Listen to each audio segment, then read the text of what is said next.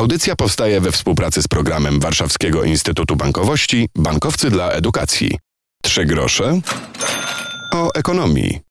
Piotr Ktopuliński, dzień dobry. Rozmawiać będziemy dzisiaj o pewnych problemach w gospodarce. Za nami kolejna decyzja o podwyżce stóp procentowych, tym razem już do poziomu 6%. Prezes NBP zapowiada, że jesteśmy bliżej końca cyklu podwyżek niż jego początku i jeśli inflacja będzie spadała, to jeszcze w przyszłości i będzie spadała powoli. Te problemy może zostawmy, choć myślę, że o pieniądzach i o pewnym zadłużeniu jeszcze będziemy w audycji rozmawiać rozmawiać. Dzisiaj powiemy chwilę o kredytach mieszkaniowych i o zadłużeniu młodych ludzi. O tym dosłownie za moment. O połowę spadła wartość zapytań o kredyty mieszkaniowe w maju. O kredyt mieszkaniowy wnioskowało prawie 24 tysiące potencjalnych kredytobiorców, gdy rok temu o tej porze zapytań było prawie 50 tysięcy. O szczegółach profesor Waldemar Rogowski, główny analityk Biura Informacji Kredytowej. Popyt na kredyty mieszkaniowe niestety spada w przepaść. Z danych BIG wynika bowiem, że w maju tego roku o kredyt mieszkaniowy wnioskowało o ponad połowę mniej osób niż przed rokiem. To najniższy odczyt od 15 lat, odkąd BIG analizuje liczbę wnioskujących o kredyty mieszkaniowe. Liczba osób wnioskujących o kredyt mieszkaniowy regularnie spadała już od kwietnia 2021 roku. Obawiam się, że w kolejnych miesiącach tego roku liczba potencjalnie wnioskujących jeszcze spadnie. Niższa liczba zainteresowanych kredytem oznacza niższą wartość, na jaką Polacy zaciągają kredyt. Wartość samych zapytań o kredyty mieszkaniowe w maju spadła o 52% w porównaniu z majem zeszłego roku. Obecny majowy odczyt indeksu popytu jest już kolejnym potwierdzeniem bardzo dużego schłodzenia popytu na rynku kredytów mieszkaniowych. Spadek wartości indeksu popytu jest dużo wyższy niż w kwietniu 2020 roku, kiedy to odnotował najwyższy spadek w całym okresie pandemii. A przypomnijmy, podwyższane stopy procentowe, tak jak znów ostatnio, dziewiąty raz z rzędu, to z jednej strony próba NBP, by powstrzymać rozpędzoną inflację, 14%, a z drugiej e, strony skutki tego widzimy. Rosną raty kredytów, mniejsza jest też zdolność kredytowa Polaków, bo po prostu mniejszą liczbę z nas stać na taki kredyt. Zmieniamy temat, ale pozostańmy w kwestii problemów ludzi. Prawie 1400 osób w Polsce ma mniej niż 18 lat, i już ma miejsce w rejestrze dłużników. Suma zaległości młodych osób przekracza 620 tysięcy złotych. Niepełnoletni dłużnicy pochodzą głównie ze Śląska, województwa łódzkiego oraz warmińsko-mazurskiego. Najczęściej z jakich powodów zostajemy dłużnikami? O tym Halina Kochalska, Big Info Monitor.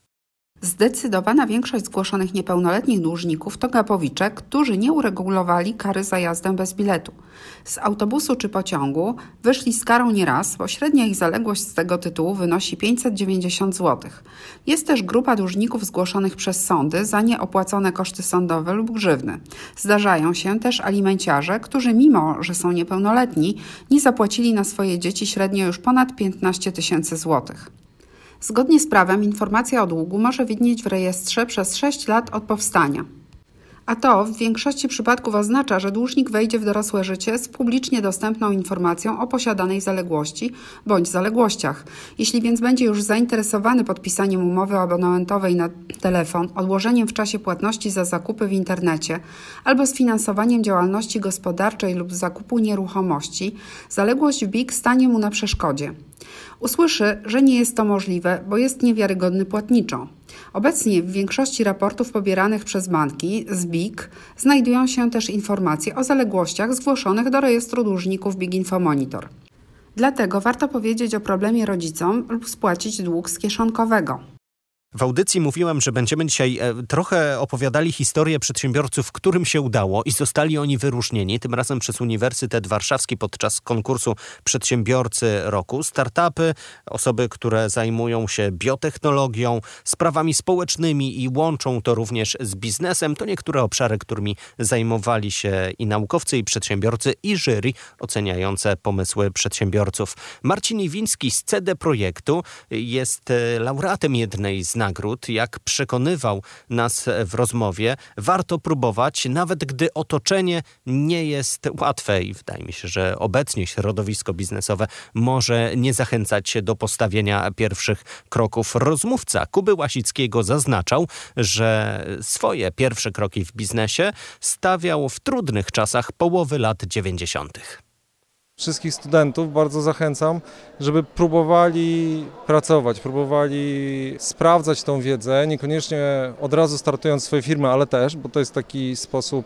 e, skok do basenu bez sprawdzenia, czy jest woda, ale praktyki w firmach, praktyki na rynku, każda możliwa praca zawsze daje bardzo dużą informację zwrotną, jak sobie radzimy, co lubimy, czego nie lubimy, co nam pasuje, no bo można y, akademicko mieć jakąś koncepcję na siebie, jakąś, y, iść jakąś ścieżką, a potem w rzeczywistości okaże się, że to kompletnie nasza bajka, chcemy robić coś zupełnie innego, tak?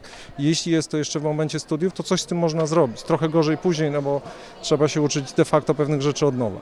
Jakie na samym początku były największe trudności? Myślę, że największym wyzwaniem przez pierwsze dobre kilka lat prowadzenia firmy to było zarządzanie ludźmi. Bo tutaj wiedza teoretyczna jest wiedzą teoretyczną i nagle wchodzimy w świat prawdziwych ludzi, prawdziwych emocji.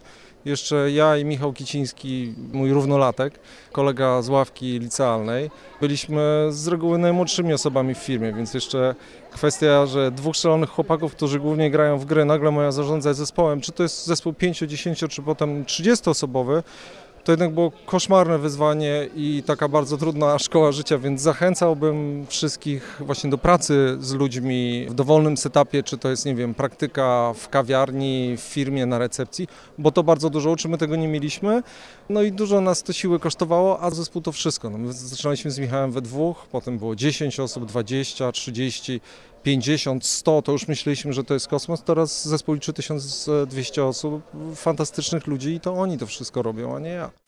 W audycji dzisiaj rozmawiamy o przedsiębiorcach, przedsiębiorcach również roku. Marcin Wiński z CD Projektu został jednym z laureatów konkursu UW. W tym roku było ponad 50 firm, które zgłosiło swoje pomysły uczelni. A co oceniało jury, mówi jego przewodniczący Adam Niewiński. Na pewno innowacyjność była jednym z tych rzeczy, która była dla nas ważna i to nie tylko w kategorii innowacja i innowator, ale we wszystkich tych podmiotach. Druga rzecz to oczywiście tempo wzrostu i perspektywy wzrostu.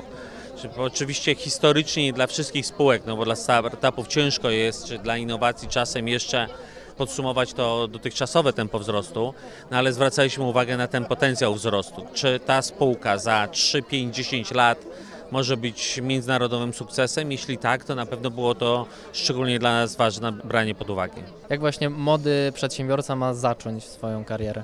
Pierwsze to jak najszybciej, czyli na pytanie jak, to, to, to nie czekać, nie zwlekać, e, to po pierwsze. Po drugie rozmawiać, rozmawiać z wykładowcami, rozmawiać z kolegami, koleżankami, większość dobrych pomysłów wykuwa się. To rzadko jest tak, że ktoś nagle się budzi i ma idealny, gotowy pomysł. Ten pomysł często zmienia. On jest często modyfikowany pod wpływem rozmów z wieloma, z wieloma osobami. Także zacząć jak najwcześniej, być cały czas otwartym, cały czas słuchać innych ja bardzo lubię takie powiedzenie a propos przedsiębiorców, że przedsiębiorca musi mieć bardzo silny punkt widzenia i bardzo szybko potrafić go zmieniać. Myślę, że w tym jest bardzo dużo prawdy, bo przedsiębiorca musi być przekonany co do tej swojej wizji, ale wciąż słuchać i wciąż być otwartym na wszystkie sygnały z rynku. Z Adamem Niewińskim, przewodniczącym jury z konkursu Przedsiębiorca Roku rozmawiał Kuba Łasicki. I wydaje mi się, że warto posłuchać takich historii, historii osób, które już próbowały. Nie zawsze się to udawało. W naszych audycjach również rozmawialiśmy z przedsiębiorcami, którzy przyznają, nie zawsze było łatwo, a z niektórymi pomysłami musieliśmy się zwinąć. Oczywiście sytuacje były różne i historie też. Może tak, warto znaleźć podcast Trzy grosze o ekonomii ekonomii. Tam znajdziecie poprzednie odcinki naszej audycji. Można przewinąć listę tematów, które poruszaliśmy w ostatnim czasie, bo to innymi przedsiębiorczość, nowe technologie, inflacja, stopy procentowe. O tym również mówiliśmy i jeszcze mówić będziemy. Kolejne audycje przed nami. Mam nadzieję, że będziemy razem. Piotr Topoliński, do usłyszenia. Audycja powstaje we współpracy z programem Warszawskiego Instytutu Bankowości Bankowcy dla Edukacji.